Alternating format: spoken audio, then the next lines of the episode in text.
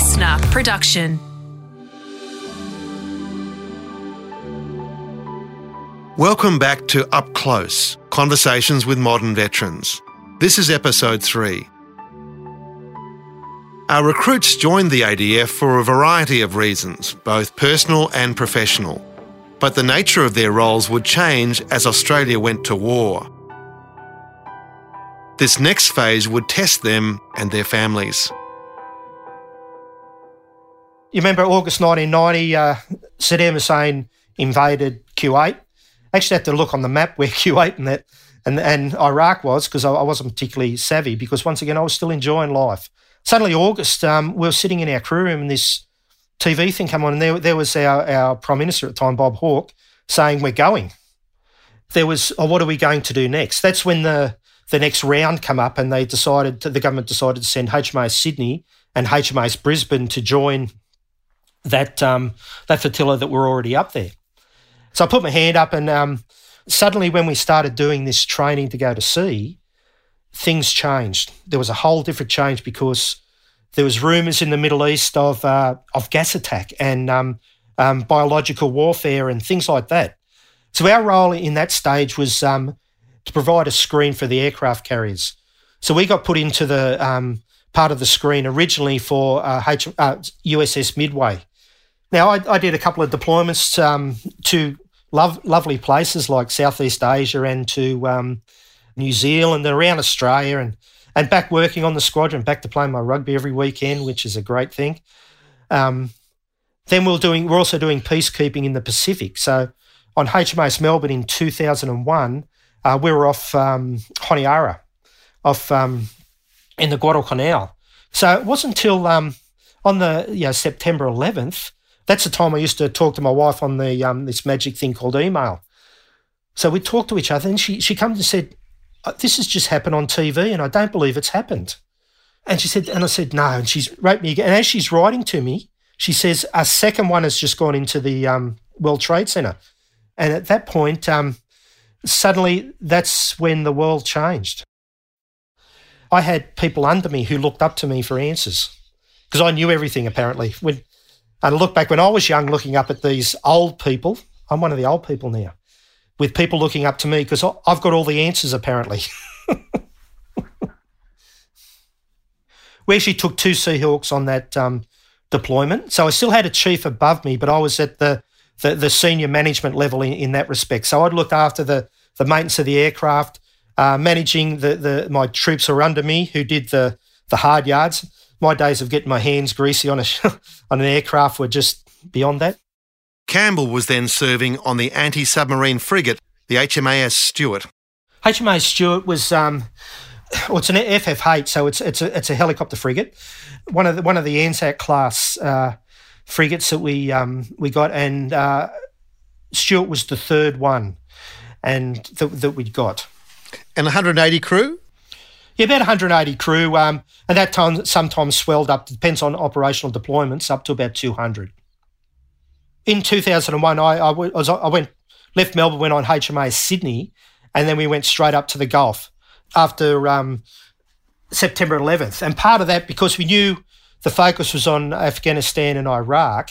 Obviously, Afghanistan's landlocked, but um, part of the focus was to go up there. So, so we went back to that um, operational footing rather than that that that almost um, uh, routine going back and forth to the Gulf. So I went from Melbourne to HMAS. That's 2001, and I spent time up there 2001, 2002. Once again with the unknown, because we didn't know who these terrorists and where they'd come from, where they'd come from. You know, they said Afghanistan was uh, was involved.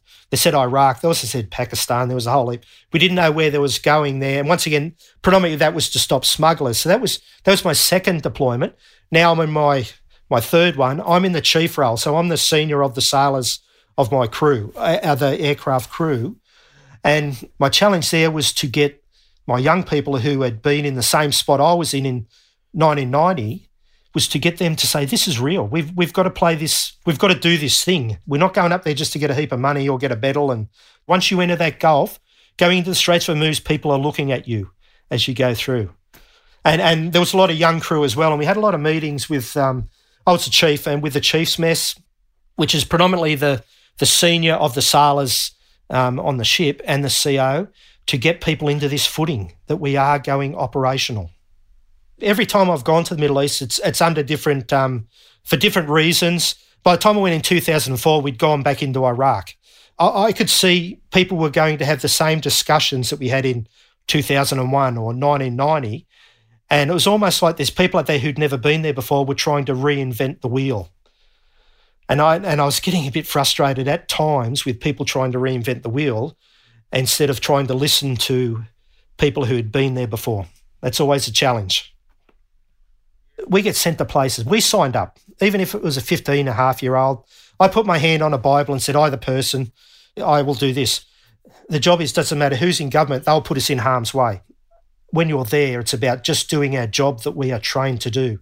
It's when we come back that I, I want the government more to look after us. The mission was to um, head right up into the, the, the, northern Arabian Gulf where there's two, um, there's two oil rigs. There's ABOT and KBOT. They're about a kilometre off the coast of Kuwait. They have things like, I mean, four super tankers. Imagine, I don't think I need to describe the size of a super tanker. Four super tankers will rock up.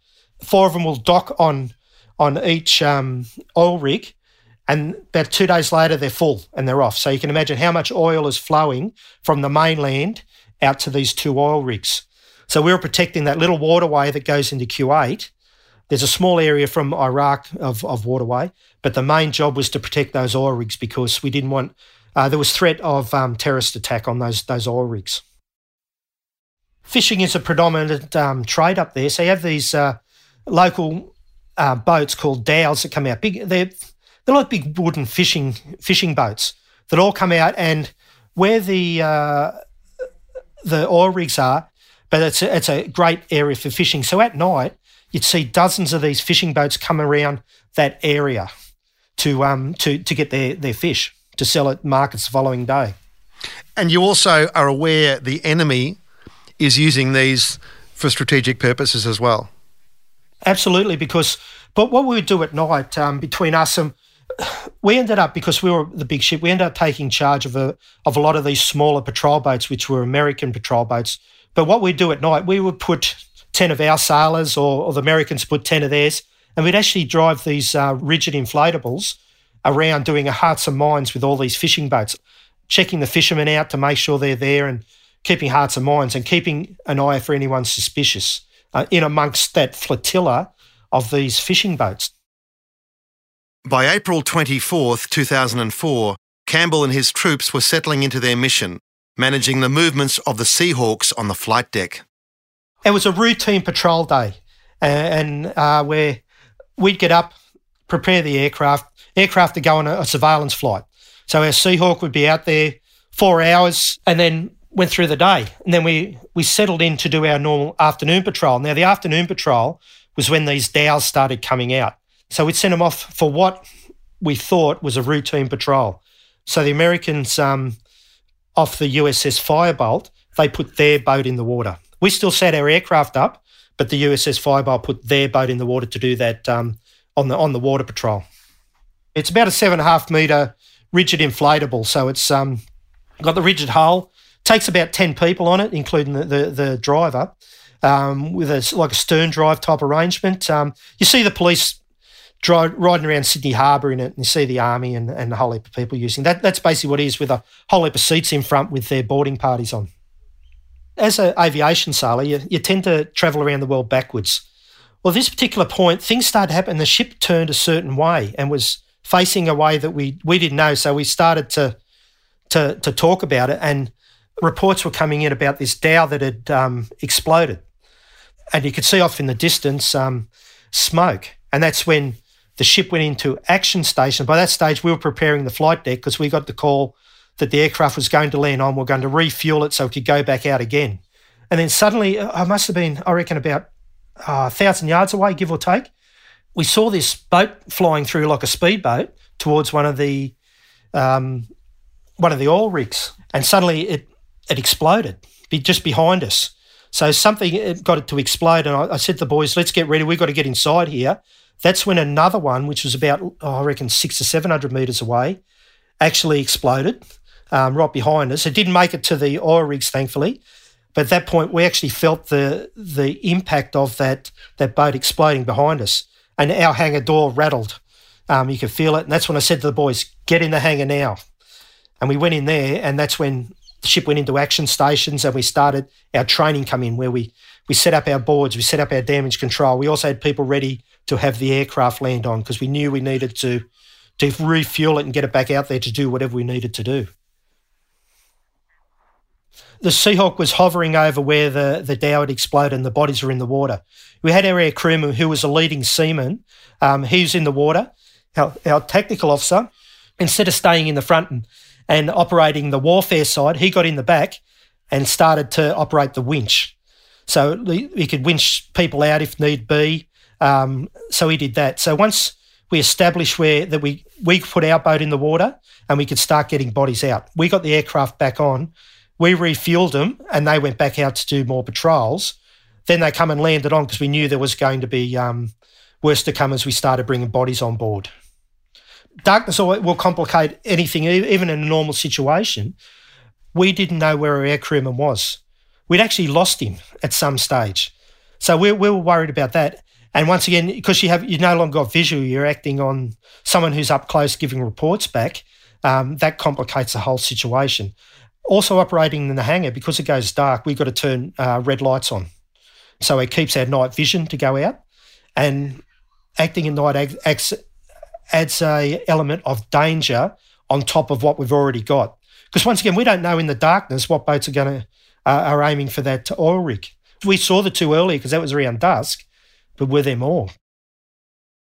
As soon as I, they felt that explosion, and I, I walked inside, and you could see the the eyes. It changed in them. Uh, it also changed the operational focus of the ship, even though we knew what it was like.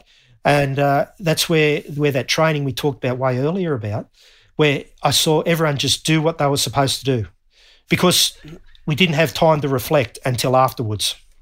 There were seven who were um, were in various forms of um, being wounded. When we were um, bringing them in, uh, treating them, you could actually see which side they were looking because uh, they might have been had their left side to the boat, and that would be the predominant side that where they had shrapnel from the wood because you imagine splintered wood. So two died instantly. Um, the one who was mortally wounded, um, that was a sad a sad thing because we actually brought him into our hangar, and as we were bringing him our hangar, we were ho- trying to hold him together, and um, and he died on us a number of times, and uh, it was just the, the realism come in when his hand his hand flopped out and he had a wedding ring on, so that person suddenly become real. That's at the point where your training comes in, but you're also thinking, oh no, this is a real. Per- it's not a training thing. It's a it's a real person. And once again, there was a change in that. And that was part of our talking to, to my troops said, it's up to you. you. You can be there to carry bodies wounded out to the out to the aircraft, or you can stand down. It's your choice. To their credit, they all did it. They all went in there. Um, and sadly, we got that fella ashore in Q8. Um, just started flying back as a dust storm come in, so thankfully for that. But sadly, we got the news back that he he died of his wounds regardless what goes on, I have that brief afterwards, and um, and that's where I had that where where I, I praised my troopies for doing what they did. Um, I think that's important. That um, what they did was actually had some meaning to it. I debriefed them on what happened with the fellow that went into Q8 and things like that, so they understood.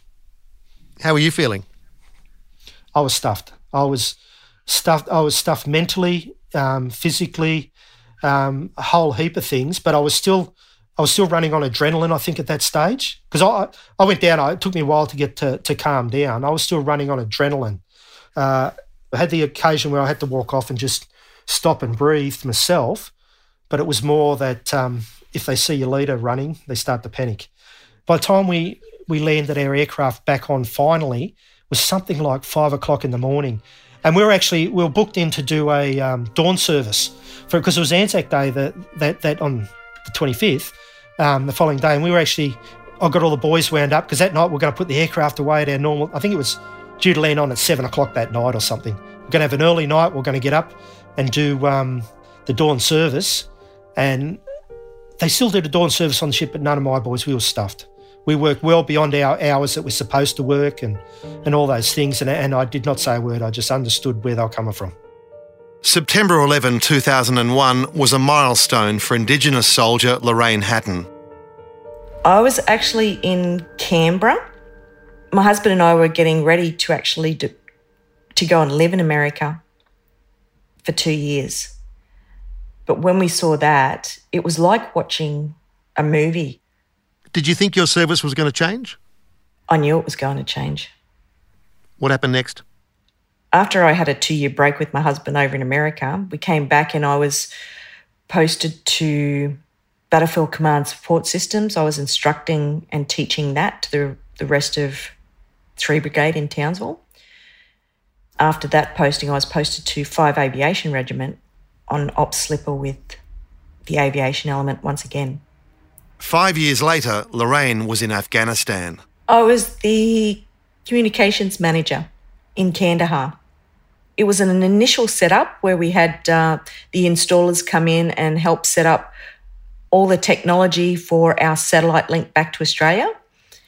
Then we had to look after our codes. Then it was liaising with other countries, uh, meeting with their communications people, because Kandahar base it was the Americans that basically did the comms plan. So we had to get some of their equipment into our little area.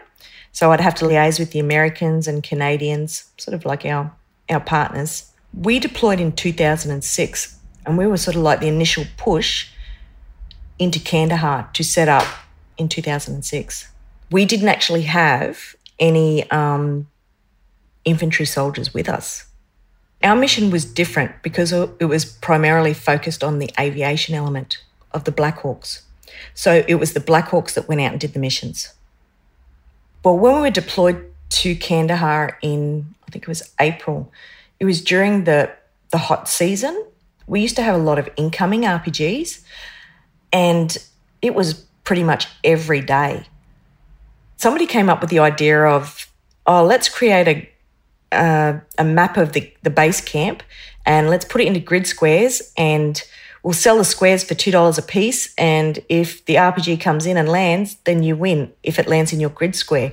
But if it lands and hurts somebody, well, then you don't win. There was a time I was sitting at some of the dongas and we were all, there was a whole group of us and we we're all sitting around talking and you heard the whistle come in. You heard the whistle of the RPG come in. And one of the funny things is like when you look at cartoons and you see the animals running on the spot, their legs are going, but they're not going anywhere. That's sort of like the little funny moment I had of, oops, it's dangerous, but you know, the funny side of it as you look at it. Yeah. Sometimes you look at things and you think, how can I?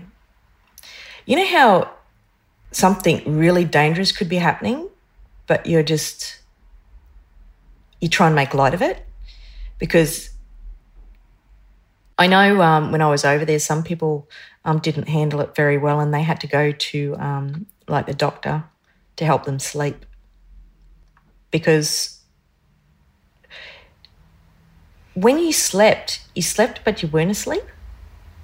As soon as you heard something, you were up. You were up and running. You can't drop the ball and you can't let the other people down because they're your family when you deploy. And it's really bad because I, I, I still have that now where I sleep but I don't sleep. And I hear everything. I hear everything. And, you know, sometimes I have to take something to help me sleep because I just I, I just haven't lost that edge of not hearing, if that makes sense. I guess also people often say prior to war that they're fighting for Queen and country, but when they get there and they're fighting alongside their fellows, they're fighting for each other. That's right, they're fighting for their family. You can sometimes you can try and explain to the cows come home, but they will still not understand. It's very difficult to explain the connection and the bond and and what you've I suppose, shared trauma is what it is. You're hearing about and possibly seeing casualties, people dying. Um, this is no longer war games. This is no longer marching up and down at Kapooka. This is real life. Can you explain what that's like to people for people who haven't experienced it? You can try to explain, but I just don't think I could do it justice, like, or really get to the truth of it. Because when I think back about my dad, you know, he didn't talk a lot about it.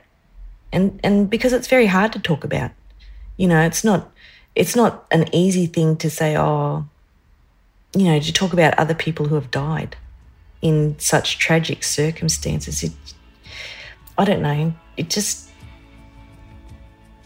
you live with it. You respect them and honour them. But to convey how it feels, I think, is very hard.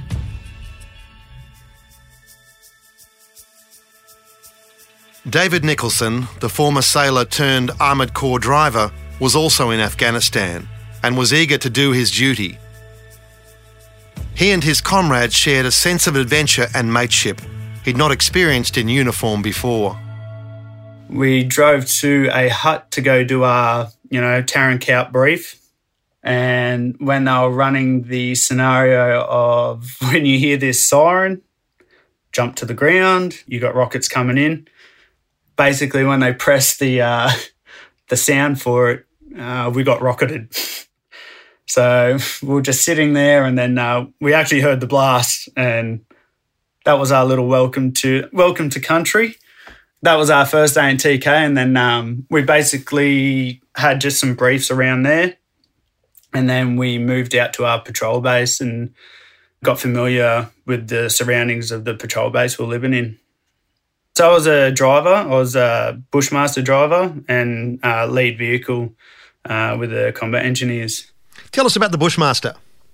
Ooh, it's a beautiful vehicle. She's ugly, but she's uh, she's sexy at the same time. uh, absolute pack horse. Anyone that's been in one overseas is it's the best vehicle we've ever had.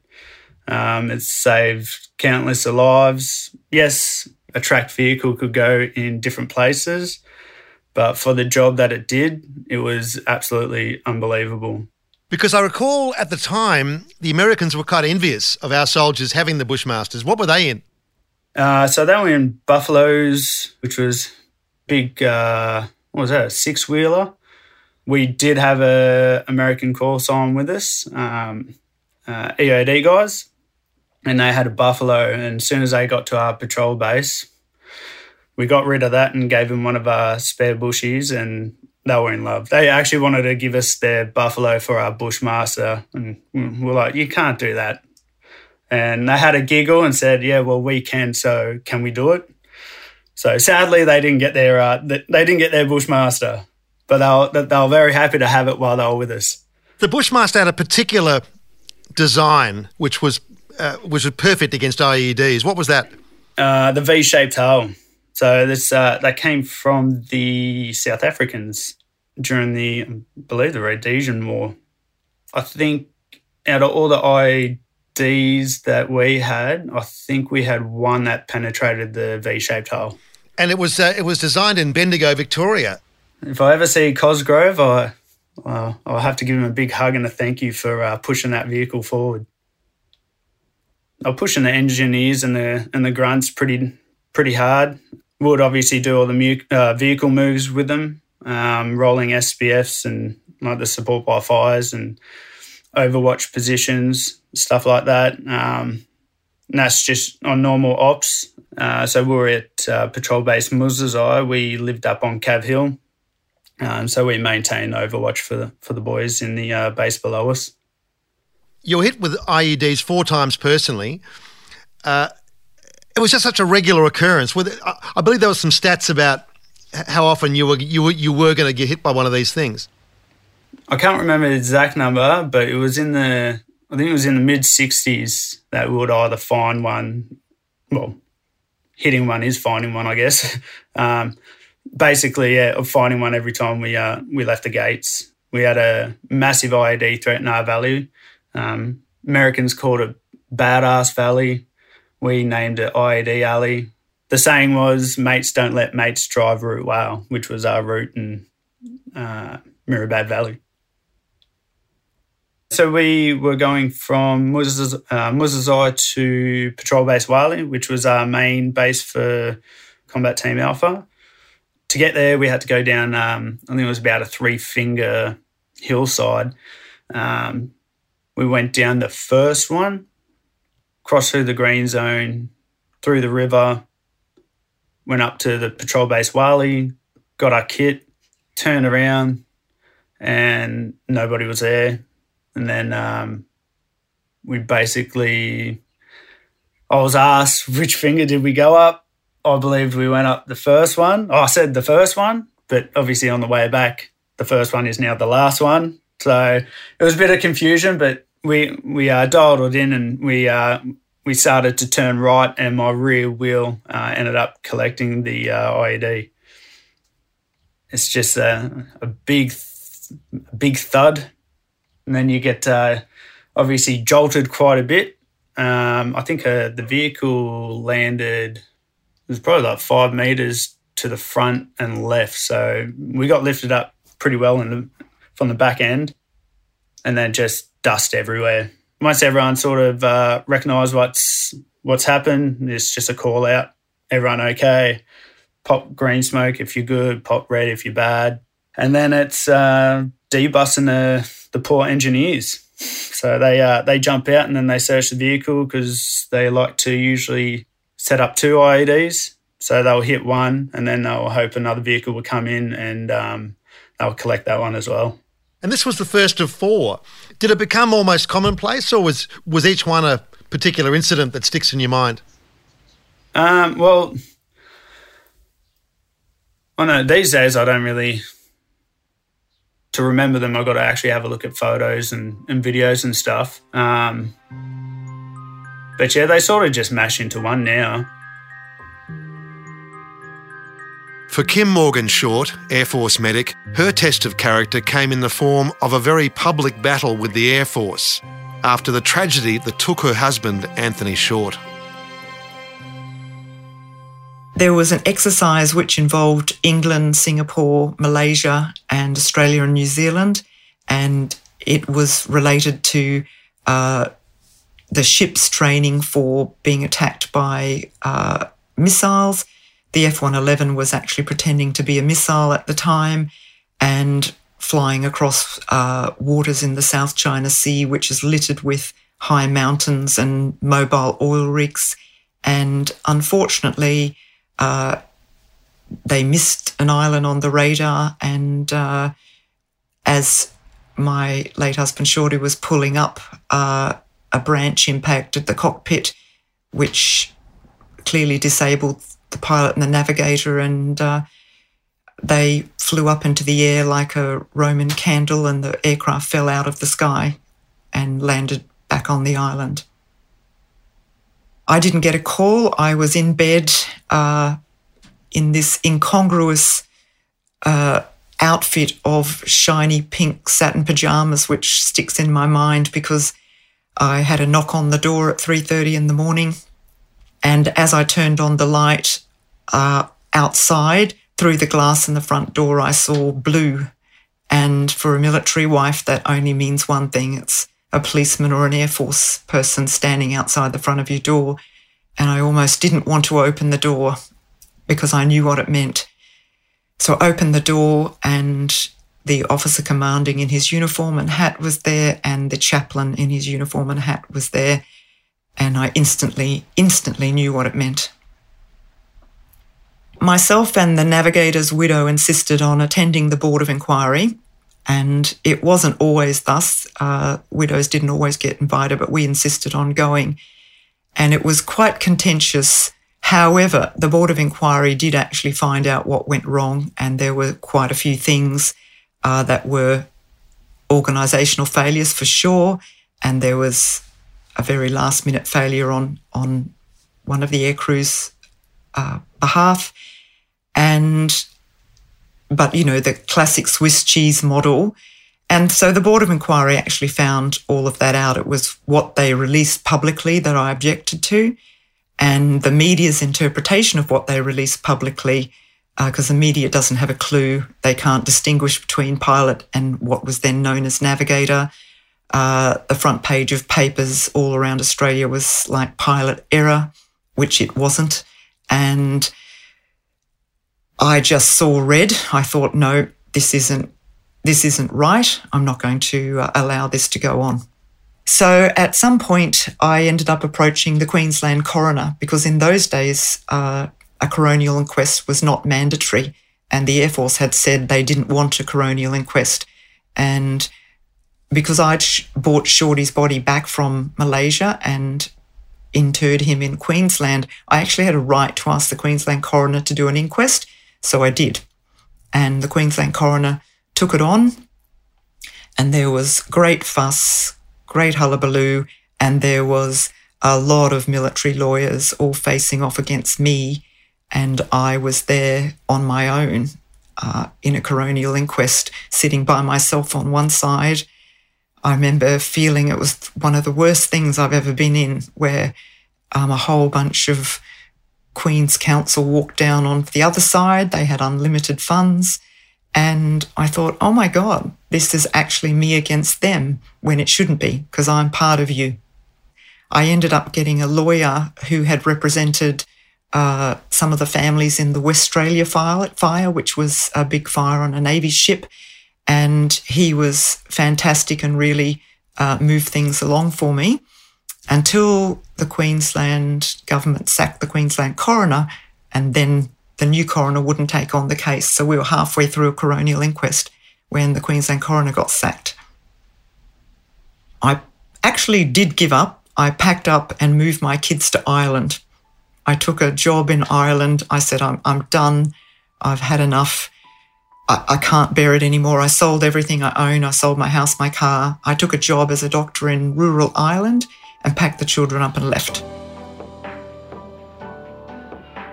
In episode four of Up Close, our veterans talk about the support they had during their overseas deployments and when they came home. Up Close Conversations with Modern Veterans is a listener production in association with the Australian War Memorial. Written and produced by Adam Shand. Executive producer is Todd Stevens. Audio production by Ed Gooden and Link Kelly. Listener.